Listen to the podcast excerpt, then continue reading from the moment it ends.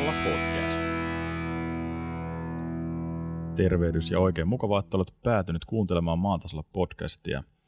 Tänään vieraanani on Fatser-myllyltä viljanhankintajohtaja Tero Hirvi, jonka kanssa keskustellaan vastuullisesta viljan hankinnasta ja vähän kaikesta muustakin. Mainittakoon, että tässä vaiheessa, mikäli teillä kuuntelijoilla on hyviä ideoita aiheeksi meille, niin laittakaa niitä tulemaan esim. sosiaalisen median kautta tai vaikka sähköpostilla tonne osoitteeseen maantasalla podcast.gmail.com. Mutta Tero, tervetuloa vieraaksi. Kiitos. Mitäs sulla on tällä hetkellä niin kuin töiden puolesta menossa? Nyt eletään helmikuuta. Joo, eli tässä kohtaa vuotta toki, toki vielä ostetaan vanhaa satoa viime kesältä, mutta sitten myöskin, myöskin tota, ollaan pitkällä sadon 21 sopimusten teon, teon osalta liikkeellä ja, ja nyt myöskin sitten on avattu 22 sadolle hintanoteeraukset ja sopimusmahdollisuudet, että näiden, näiden ihan perusasioiden äärellä sitten mennään. Että.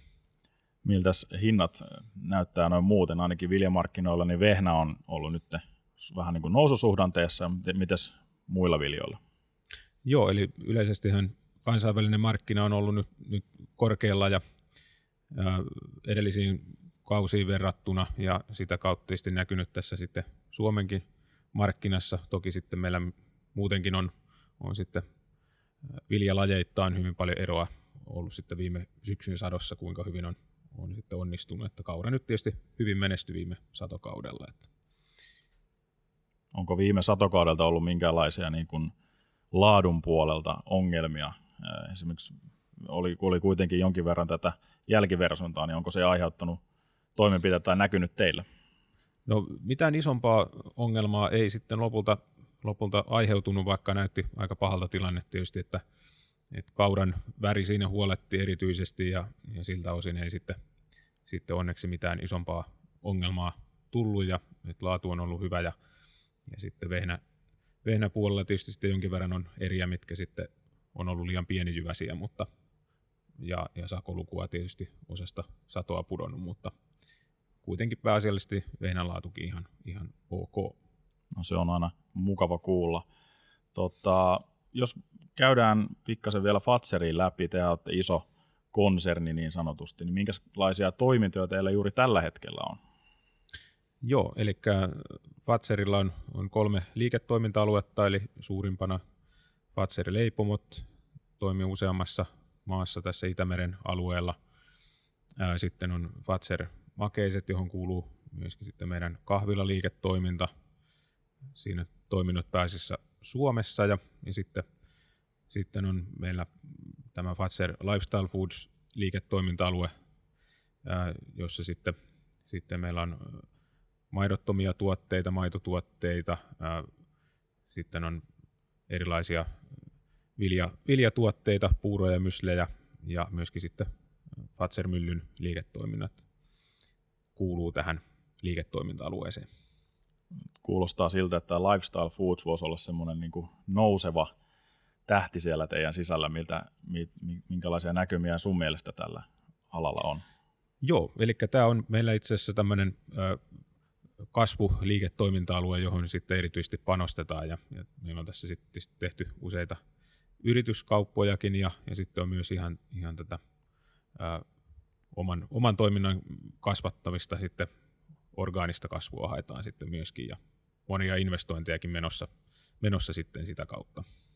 Joo, mä vähän selvittelinkin ja lueskelin uutisia tässä, niin ää, teillä on tulossa sylitolitehdasta ja, ja olette tekemässä kauromyllyinvestointeja ja muuta, niin kerrotko hieman näistä investoinneista, mitä teillä on nyt näköpiirissä? Joo, eli äh, meillähän tosiaan on, on kauramylly äh, aloittanut toimintansa 2013, eli 70-luvun alusta alkaen tietysti vehnä- ja ruisjauhoitusta ollut Lahdessa, mutta tosiaan sitten 2013 alkaen myös kauramylly, ja sitä kauramyllyä sitten on, on tässä laajennettu jo kertaalle, ja nyt on sitten toinen laajennus menossa. Lisäksi meillä on tuolla Ruotsissa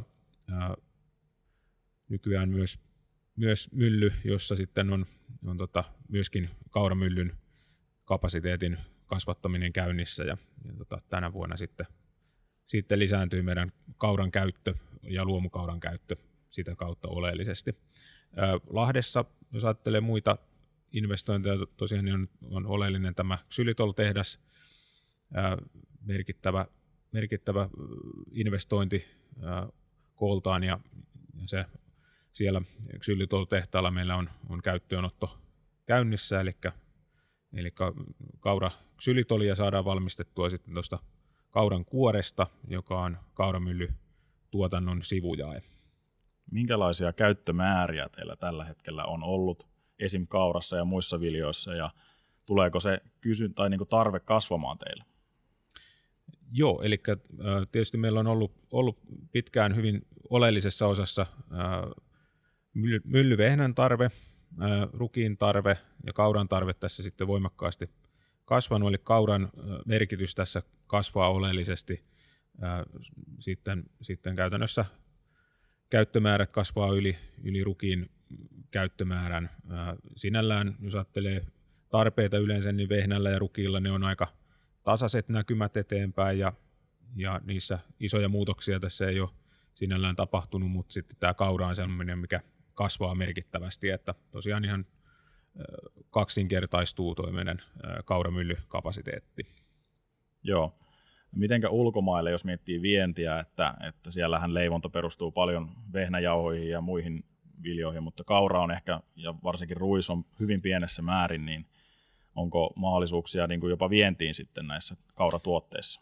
Joo, eli meillä on kaiken kaikkiaan Fatser-myllyllä on tärkeässä osassa vienti, ja sitten jos katsotaan vehnätuotteita, ruistuotteita, niin niissä tietysti sitten markkinat on ehkä, ehkä pääasiassa enemmän lähempänä ja kotimaassa, mutta sitten kauramyllyssä meillä on ollut ihan alusta alkaen niin oleellisessa osassa viennin merkitys ja entisestään koko ajan, koko ajan kasvaa ja, ja sitä kautta tietysti tämä meidän laajennuskin myös perustuu siihen, että siihen vientikysynnän kasvuun, eli, eli kauratuotteille on, on kasvavaa kysyntää maailmalla ja, ja siihen sitten, sitten vastataan siihen kysyntään.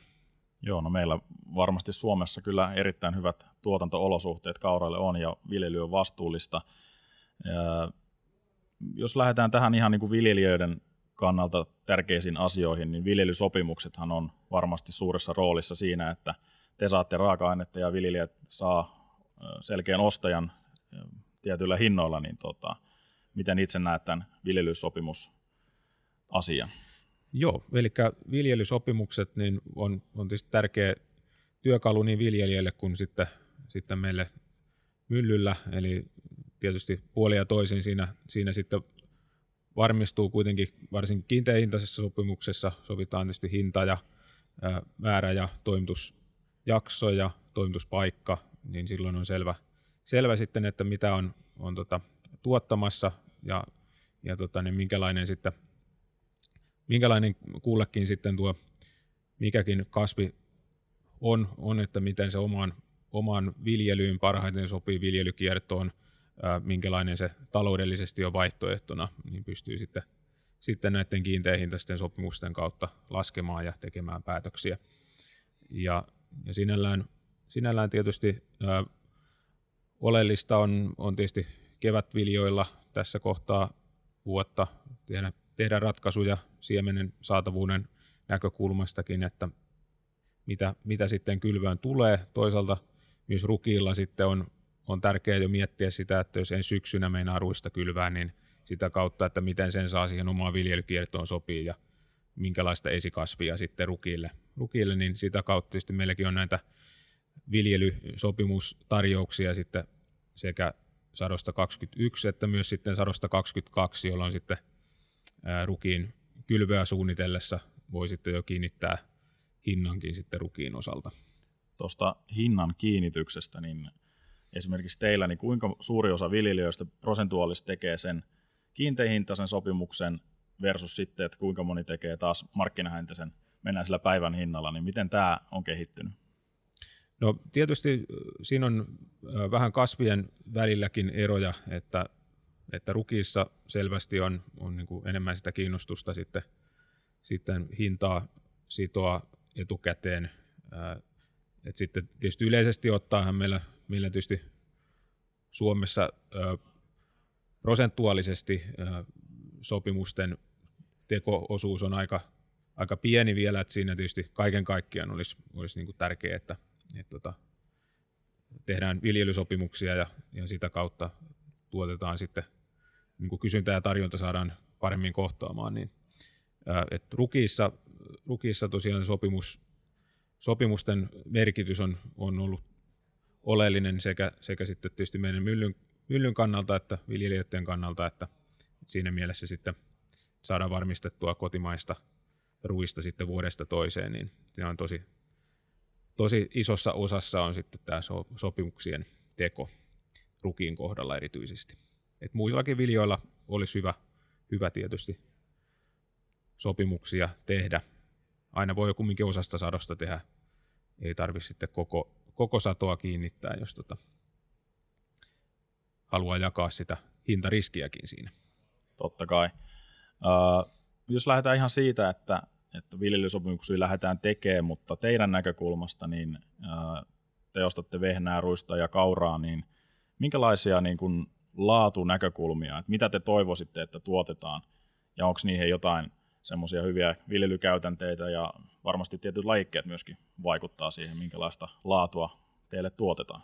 Joo, eli äh, tärkeintä tietysti, jos ajatellaan ihan myllyvehnää, niin, niin siellä puolella mistä meillä eniten käytetään kevätvehnää, äh, myös syysvehnää käytetään vähän, vähän rajallisemmin, mutta kuitenkin myös, myös sitäkin käytämme. Lajikkeella tietysti on iso, iso merkitys.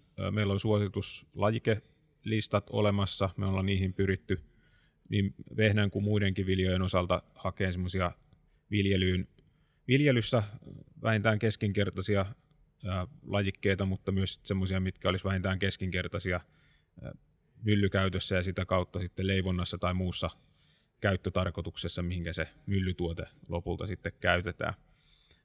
Et sitä, siinä mielessä tietysti vehnällä tärkeää, että on riittävä valkuaispitoisuus, sitten, sitten tietysti sitko, sitkon laatu, mutta sitten ehkä enemmän ja enemmän korostunut tässä viime vuosina sakoluvun kesto ja sakolukutaso, eli on, on tullut paljon uusia hyviä, muuten hyviä lajikkeita, mutta niissä herkästi sakoluku sitten putoaa liian alas, eli siihen kannattaa kiinnittää siihen sakolukuun huomioon.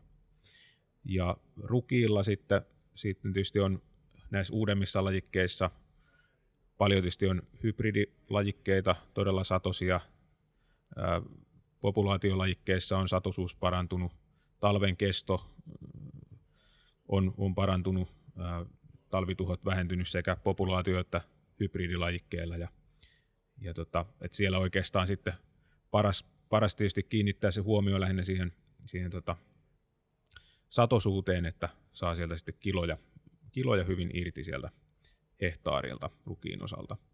Ja kauralla sitten taas puolestaan, niin siellä tietysti tärkeää on tässä elintarvikepuolella, että on iso jyväkoko, mielellään kuoripitoisuus alhainen, eli siitä tosiaan vaikka sitä kuoresta saadaan saadaan sitten tehtyä ksylitolia muun muassa, niin kuitenkin se pää, pääosa, arvoosa siellä on se elintarvike, sellaisena elintarvikkeeksi sitten käytettävä osa, eli se ää, ydinosa, ja silloin tietysti on tärkeää, että on iso, isoa jyvää, vähän kuorta, jolloin sitten siitä saadaan mahdollisimman paljon sitä ydinosaa, mistä voidaan tehdä sitten erilaisia tuotteita, muun muassa sitten hiutaleita. Ja, ja tota, et siinä mielessä sitten tietysti kauran, kauran osalta niin hyvä, hyvä kiinnittää huomioon tietysti, tietysti siihen, että ne on omille lohkoille sopiva lajike, viljelyvyöhykkeet ynnä muut maalajit huomioon ottaen. Teillä on näitä suosituslajikelistoja, niin mitä jos on viljaa tuotettuna jollain muulla lajikkeella kuin mitä teet tästä suosituksista löytyy, niin sitä varmasti voi kyllä tarjota, jos on vaan edustava ennakkonäyte. Joo, kyllä, juuri näin. Eli käytännössä tärkeintä on tietysti se, että ne laatuvaatimukset täyttyy, vähimmäisvaatimukset, jotka sitten, sitten mahdollistaa sen, että siitä viljaerästä on mahdollista lopputuotetta tehdä. Että siinä mielessä voi tosiaan valita jonkun muunkin lajikkeen, jos, jos sopii omaan, omaan viljelyyn ja siinä on sitten myöskin ne laatuvaatimukset yleensä saanut täyttymään. Aivan. Ja tosiaan ainahan ei kannata välttämättä niitä kiloja tuijotella, että kyllä se laatu, laatu varmasti niin on se, mihin kannattaa myös kiinnittää huomiota. Että se on varmaan vähän semmoista kompromissia sitten aina siltä väliltä. Joo, kyllä. Se on semmoinen, semmoinen selvä kompromissi, että, miten on, on tosiaan saa sitten kiloja ja laatua aikaiseksi siitä laikkeesta. Ja... Joo. Tota, minkälainen on luomutuotteiden kysyntä Fatserilla tällä hetkellä? Että ostatteko luomuviljaa ja kuinka paljon? Joo, eli luomu on meillä tär- hyvin tärkeässä osassa. Tietysti markkina on hyvin erilainen tuossa mylly, myllypuolella, myllytuotteissa, tavanomaisissa tuotteissa ja, ja luomutuotteissa, eli, eli siinä mielessä niin tavanomaisen puolella tietysti on myllyvehnä ollut, on edelleen niin kuin se isoin, isoin volyymi, mitä tarvitaan.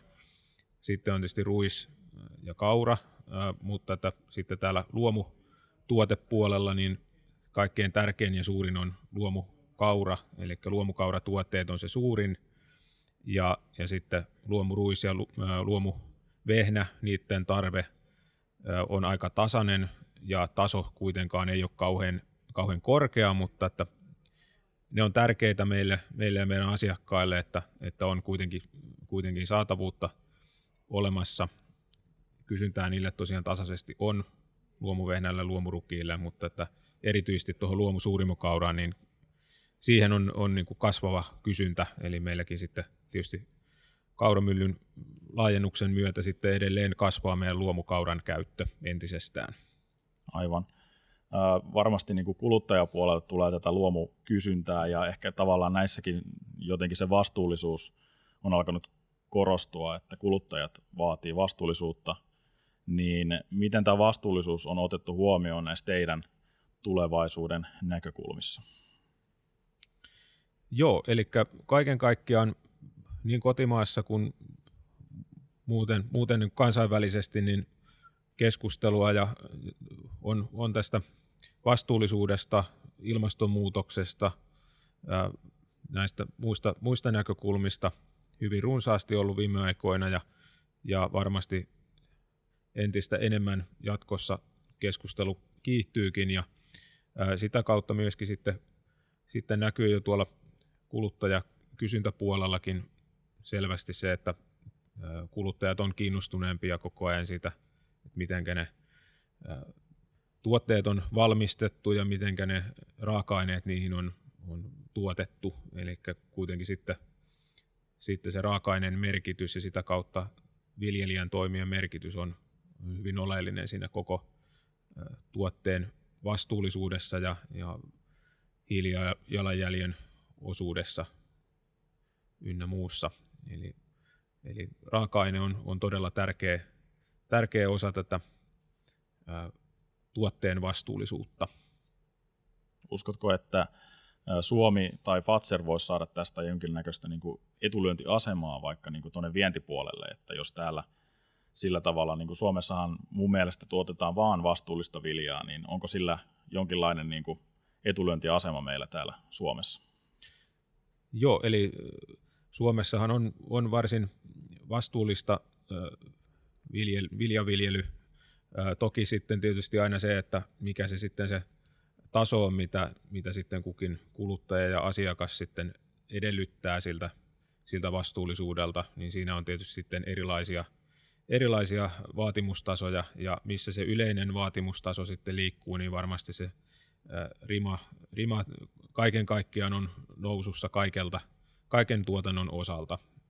Ja siinä mielessä niin on se sitten kotimainen, kotimainen tai ulkomainen kuluttaja, niin, niin siellä se vastuullisuustekijöiden merkitys ja arvostus tosiaan kasvaa koko ajan. Et siinä mielessä meillä on, on hyvät, hyvät pohjat tietysti siihen, että, että pystytään, pystytään sitten suomalais, suomalaisia tuotteita ja suomalaisista raaka-aineista valmistettuja tuotteita myymään ja markkinoimaan entistä enemmän vientimarkkinoille. Toki sitten tietysti muissakin maissa vastuullisuuteen panostetaan, jota kautta tietysti meidän täytyy sitten pysyä siinä mukana siinä kehityksessä myös sitten Suomessa. Totta kai. Onko teillä jotain tämmöisiä niin kuin askelia tai tavoitteita, mitä te olette itsellenne asettanut, että jotain mittareita? Joo, no meillä on Fatserilla sitten ihan tämmöiset koko konsernin vastuullisuustavoitteet ja niitä on neljä, neljä kappaletta, eli 50 prosenttia vähemmän päästöjä, 50 prosenttia vähemmän ruokahävikkiä, 100 prosenttisesti vastuullisesti hankittua ja enemmän kasvipohjaisia tuotteita. Eli tämmöiset neljä tavoitetta ja näistä sitten tietysti tähän viljaviljelyyn oleellisesti sitten liittyy ensimmäinen ja kolmas tavoite, eli sitä kautta tietysti sitten, että ne viljat, mistä me tuotteita valmistetaan, niin on, on sitten vastuullisesti tuotettu ja tosiaan ollaan, ollaan siinä tilanteessa, että meillä on varsin vastuullinen tuotanto Suomessa, mutta että se yleinen taso tietysti sitten, että saadaan sitä, sitä ylöspäin. Ja, ja tietysti jos ajatellaan tosiaan viljatuotteen hiilijalanjälkeä, niin siellä kuitenkin se viljelyn osuus on merkittävä ja sitä kautta tietysti sitten, sitten että voidaan 50 prosenttia vähentää, vähentää päästöjä, niin silloin tietysti täytyy, täytyy oleellisesti tietysti sen viljelynkin kehittyä eteenpäin ja saada siellä, siellä sitten sitä hiilijalanjälkeä pienemmäksi. Kyllä. toihan on aika, aikamoinen, jos miettii, että nyt jo tehdään aika vastuullisesti viljelyä täällä Suomessa ja 50 prosenttia vielä siitä vähemmän päästöjä. Koskeeko nämä myös teidän tehtaita ja koko konsernin niin kuin, tuota ketjua niin sanotusti? Ja mihinkä muuten vuoteen nämä tavoitteet on suunniteltu sijoittuvan? Joo, eli nämä tavoitteet on asetettu vuoteen 2030 mennessä ja ne tosiaan sisältää sitten sen, että, että me teemme, teemme erilaisia toimenpiteitä, ollaan jo tehtykin omaan tuotantoomme liittyen, mutta sitten tietysti tosiaan sen monessa, monessa tuotteessa se raaka-aineen osuus on niin merkittävä siitä kokonais hiilijalanjäljestä, että sitä kautta sitten tullaan, niin kuin, tulee sitä fokusta tietysti paljon myös tähän raaka-ainepuoleen. Joo. Äh, milloin tätä niin kuin on lähdetty kehittämään ja, ja onko teillä niin kuin yhteistyökumppaneet tässä ollut tässä niin kuin ketjun puolella? Että? Joo, eli meillä oikeastaan tässä, tässä toimenpiteenä, mikä mikä sitten viljelijöiden puolella on näkynyt, näkynyt tuolta 2017 alkaen, niin silloin lanseerattiin tämmöiset Vatserin kestävän viljaviljelyn periaatteet. Ne on laadittu yhdessä tuottajajärjestöjen, ympäristöjärjestöjen muiden, muiden erilaisten sidosryhmien kanssa. Ja, ja tässä näissä kymmenen kestävän viljaviljelyn periaatteen listassa tietysti on paljon tuttuja asioita, mitä suomalaisilla tiloilla toteutetaan, mutta sitten, sitten myöskin siellä ää, on, on asioita, mitä, mitä sitten voi aina tehdä, tehdä paremmin ja syvällisemmin. Ää, ei pelkästään niin, että voi todeta, että tehty, vaan niin kuin, että, että voi tehdä vähän syvällisemmin ja, ja panostaa, panostaa vähän enemmän ja sitä kautta sitten, sitten saada, saada hyviä, hyviä asioita aikaan, että näillä kestävän viljaviljelyn periaatteella meillä tavoitteena on, että me saadaan hillittyä vesien rehevöitymistä ja luonnon monimuotoisuutta suojeltua, vähennettyä kemikaalien käyttöä viljelyssä sekä sitten lisättyä hiilen sidontaa. Onko teillä ollut jotain tiloja jo tässä niin kuin mukana, tai käyttekö te tarkastamassa esimerkiksi teidän sopimustuottajia, että miten täällä viljellään, että miten te seuraatte tätä asiaa? Joo, eli meillä on tässä, tässä tietysti yleisellä tasolla seurataan miten meidän sopimusviljelijöiden kohdalla tämä kestävän viljaviljelyn periaatteiden toteutuminen kehittyy. Eli me on tehty, tehty tässä jo 2016 vuodesta alkaen itse asiassa tämmöistä kyselyä aina vuosittain ja seurattu sillä, sillä tätä kehitystä. Sen lisäksi me on myös tehty sitten tämmöisiä tila-auditointeja, missä on myös käyty läpi, läpi että miten kullakin näillä auditoitavalla tilalla sitten tilanne on ja sitten meillä on lisäksi vielä tämmöisiä kestävän viljaviljelyn pilottitiloja kolme kappaletta, millä sitten, sitten seurataan vielä tarkemmin ja tehdään mittauksiakin myös, että, että miten, miten kestävän viljaviljelyn periaatteiden toteutuminen sitten, sitten näkyy käytännössä. Joo, sanoitkin tuossa jo, että tämä ei ole vaan semmoinen checklisti, että tehty, vaan sitä täytyy kehittää koko aika, niin, niin oletteko nyt löytänyt jotain tällaisia kohtia, missä voisi vielä olla parannettavaa tuolla tiloilla? Joo, no oikeastaan, oikeastaan jos ajattelee silleen ehkä keskeisimpänä asiana, mikä, mikä siellä siinä nousee, niin ää, paljon puhutaan tietysti täsmäviljelystä, mikä, mikä sitten ää, on, on monella tapaa hyödyksi viljelijälle. Siinä on, siinä on kuitenkin sitten resurssitehokkuuden parantamisen mahdollisuuksia paljon ja, ja sitä kautta sitten myös, myös sitä ympäristöhyötyä. Siinä, siinä ehkä on semmoinen, mikä, missä paljolti pystytään tekemään lisää, myös ihan ilman, että hankitaan mitään kalliita koneita ja laitteita, että on kuitenkin sitten pystytään hyödyntämään nykypäivänä satelliittidataa, jota on ilmaiseksi saatavilla ja, ja monenlaisia muita, muita havainnointeja ja ratkaisuja, millä sitten pystyy sitä lohkokohtaista ja lohkon sisälläkin sitä toimintaansa sitten tekemään entistä resurssitehokkaammin. Ja, ja tota, et se on ehkä semmoinen yksi, yksi keskeinen osa-alue. Ja, ja sitten tietysti tämmöinen ravinteiden kierrätys, eli, eli tämmöiset haitta-aineettomat kierrätysravinteet, niin sitä kautta tietysti, tietysti niin siinä on, on yksi, yksi alue, mitä, missä on mahdollisuuksia. Tosiaan täytyy vaan muistaa sitten, että, että ne valitaan sitten semmoinen viljelyyn, viljelyyn sopiva, ää, ei yhdyskuntapuhdistamolietteitä sisältävä ää, kierrätysravinneratkaisu. Sitten on tietysti yleisesti viljelykierto. Siinä on, on tietysti monella tilalla asia hyvässä hyvässä jamassa, mutta siinä on kuitenkin monella tilalla sitten voisi vois löytyä vielä parempia ratkaisuja, millä sitten saadaan myöskin sitä satotasoakin nousuun. Kyllä. No tässä on paljon puhuttu nyt tilojen ää, niin kuin päästöjen vähentämisestä ja vastuullisuudesta. Mitenkä teillä omissa vaikka myllyllä prosesseissa, onko siellä jotain tämmöisiä isompia kehityskohteita, mihin olette panostamassa tai, tai tulevaisuudessa niin kuin kiinnittämässä huomiota enemmän? Joo, no meillä on tietysti keskeistä on, on se, että tietysti kaikki prosessit on, on energiatehokkaita ja, ja myöskin niitä, niitä on kehitetty ja kehitetään koko ajan entisestään. Ja sitten tietysti on, on se, että kaikki, kaikki se materiaali, raaka-aine, mitä me otetaan vastaan, niin myöskin sitten pystytään hyödyntämään mahdollisimman hyvin, eli sitä kautta kaikki, kaikki tietysti päävolyymit, mistä, mistä sitten tulee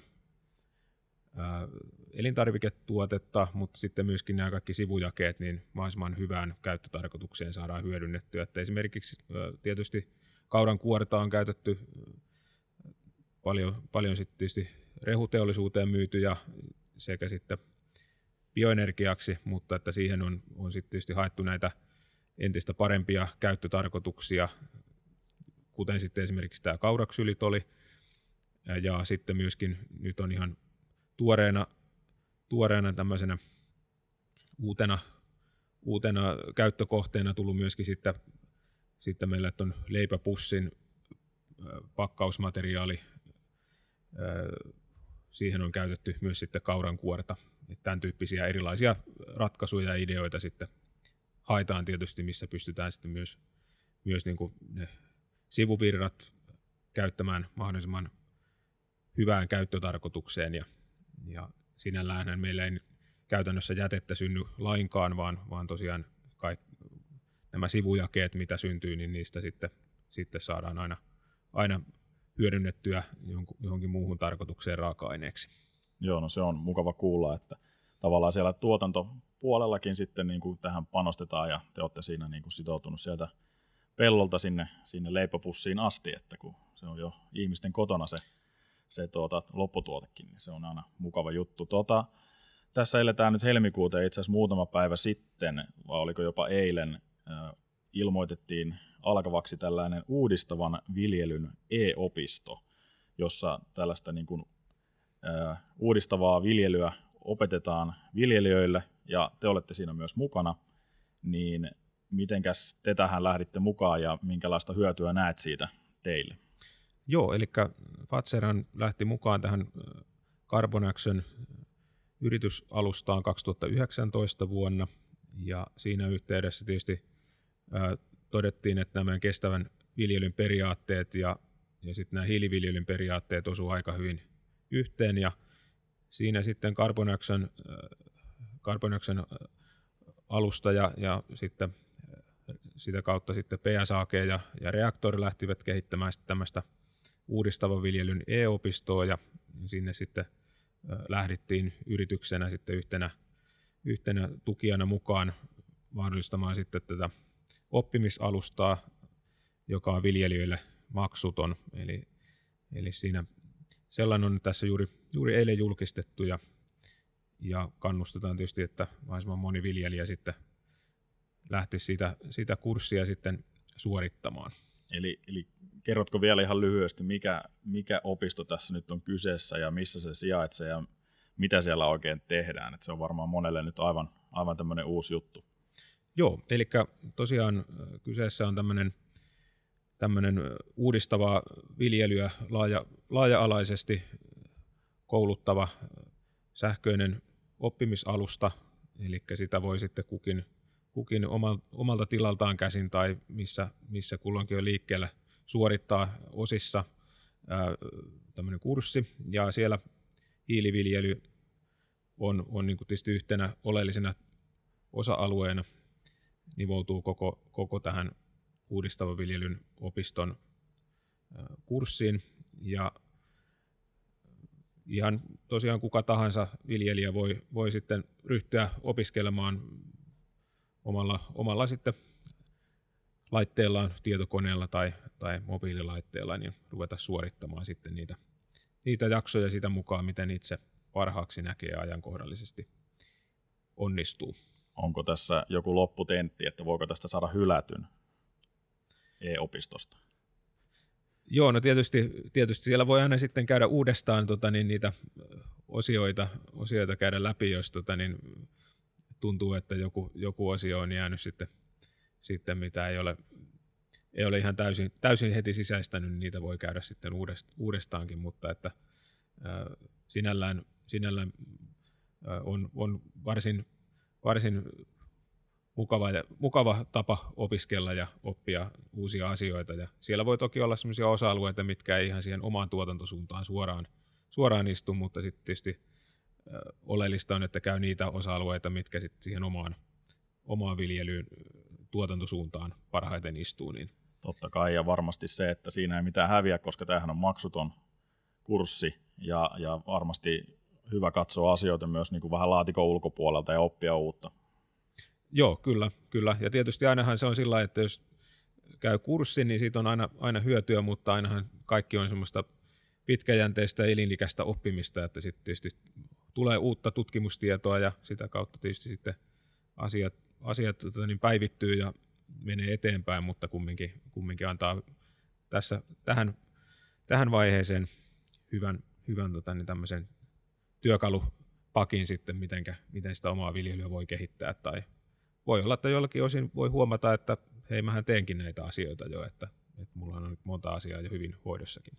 Kyllä. Ja jos en nyt ihan väärin ymmärtänyt, niin että ei tätä nyt ihan tarvitse välttämättä yksin puurtaa siellä kotona. Voi tehdä sitäkin, mutta tässä oli aika iso yhteisö lähtenyt mukaan, eli siellä on muitakin viljelijöitä ja varmasti sitä keskustelua herää, jos nyt ihan väärin muista, olisiko Facebookissa ollut joku ryhmä, mihin voi sitten liittyä. Joo, kyllä. Eli Facebookista löytyy, löytyy ryhmä, mihin voi, voi liittyä ja, ja sitä kautta sitten käydä muiden viljelyjen kanssa keskustelua ja, ja saada tosiaan sitten ihan sieltä kurssilaatioilta sitten, sitten vielä tarkennuksia ja neuvoja, jos jotain kysymyksiä herää, herää mikä ei, ei sieltä kurssia käydessä sitten avaudu, niin tota, ihan, ihan vuorovaikutteisesti pääsee sitten eteenpäin. Loistavaa. Tota, nyt olisi oikeastaan sun viimeiset terveiset, että onko se viljelysopimuksia ja e-opisto on Mars vai jotain muuta?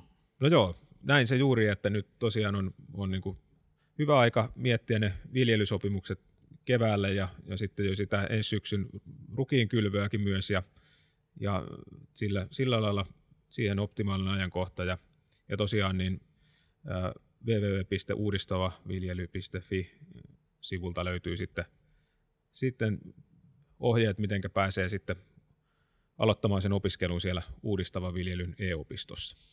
Hyvä, kiitoksia Tero. Joo, kiitos. Ja kiitos sinulle, kun kuuntelit jälleen Maantasalla podcastia.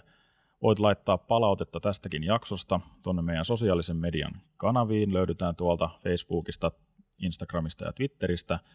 Ja totta kai sähköpostillakin voi laittaa meille terveisiä osoitteeseen maantasalla. Jatketaan seuraavassa jaksossa. Moi! Maantasalla podcast.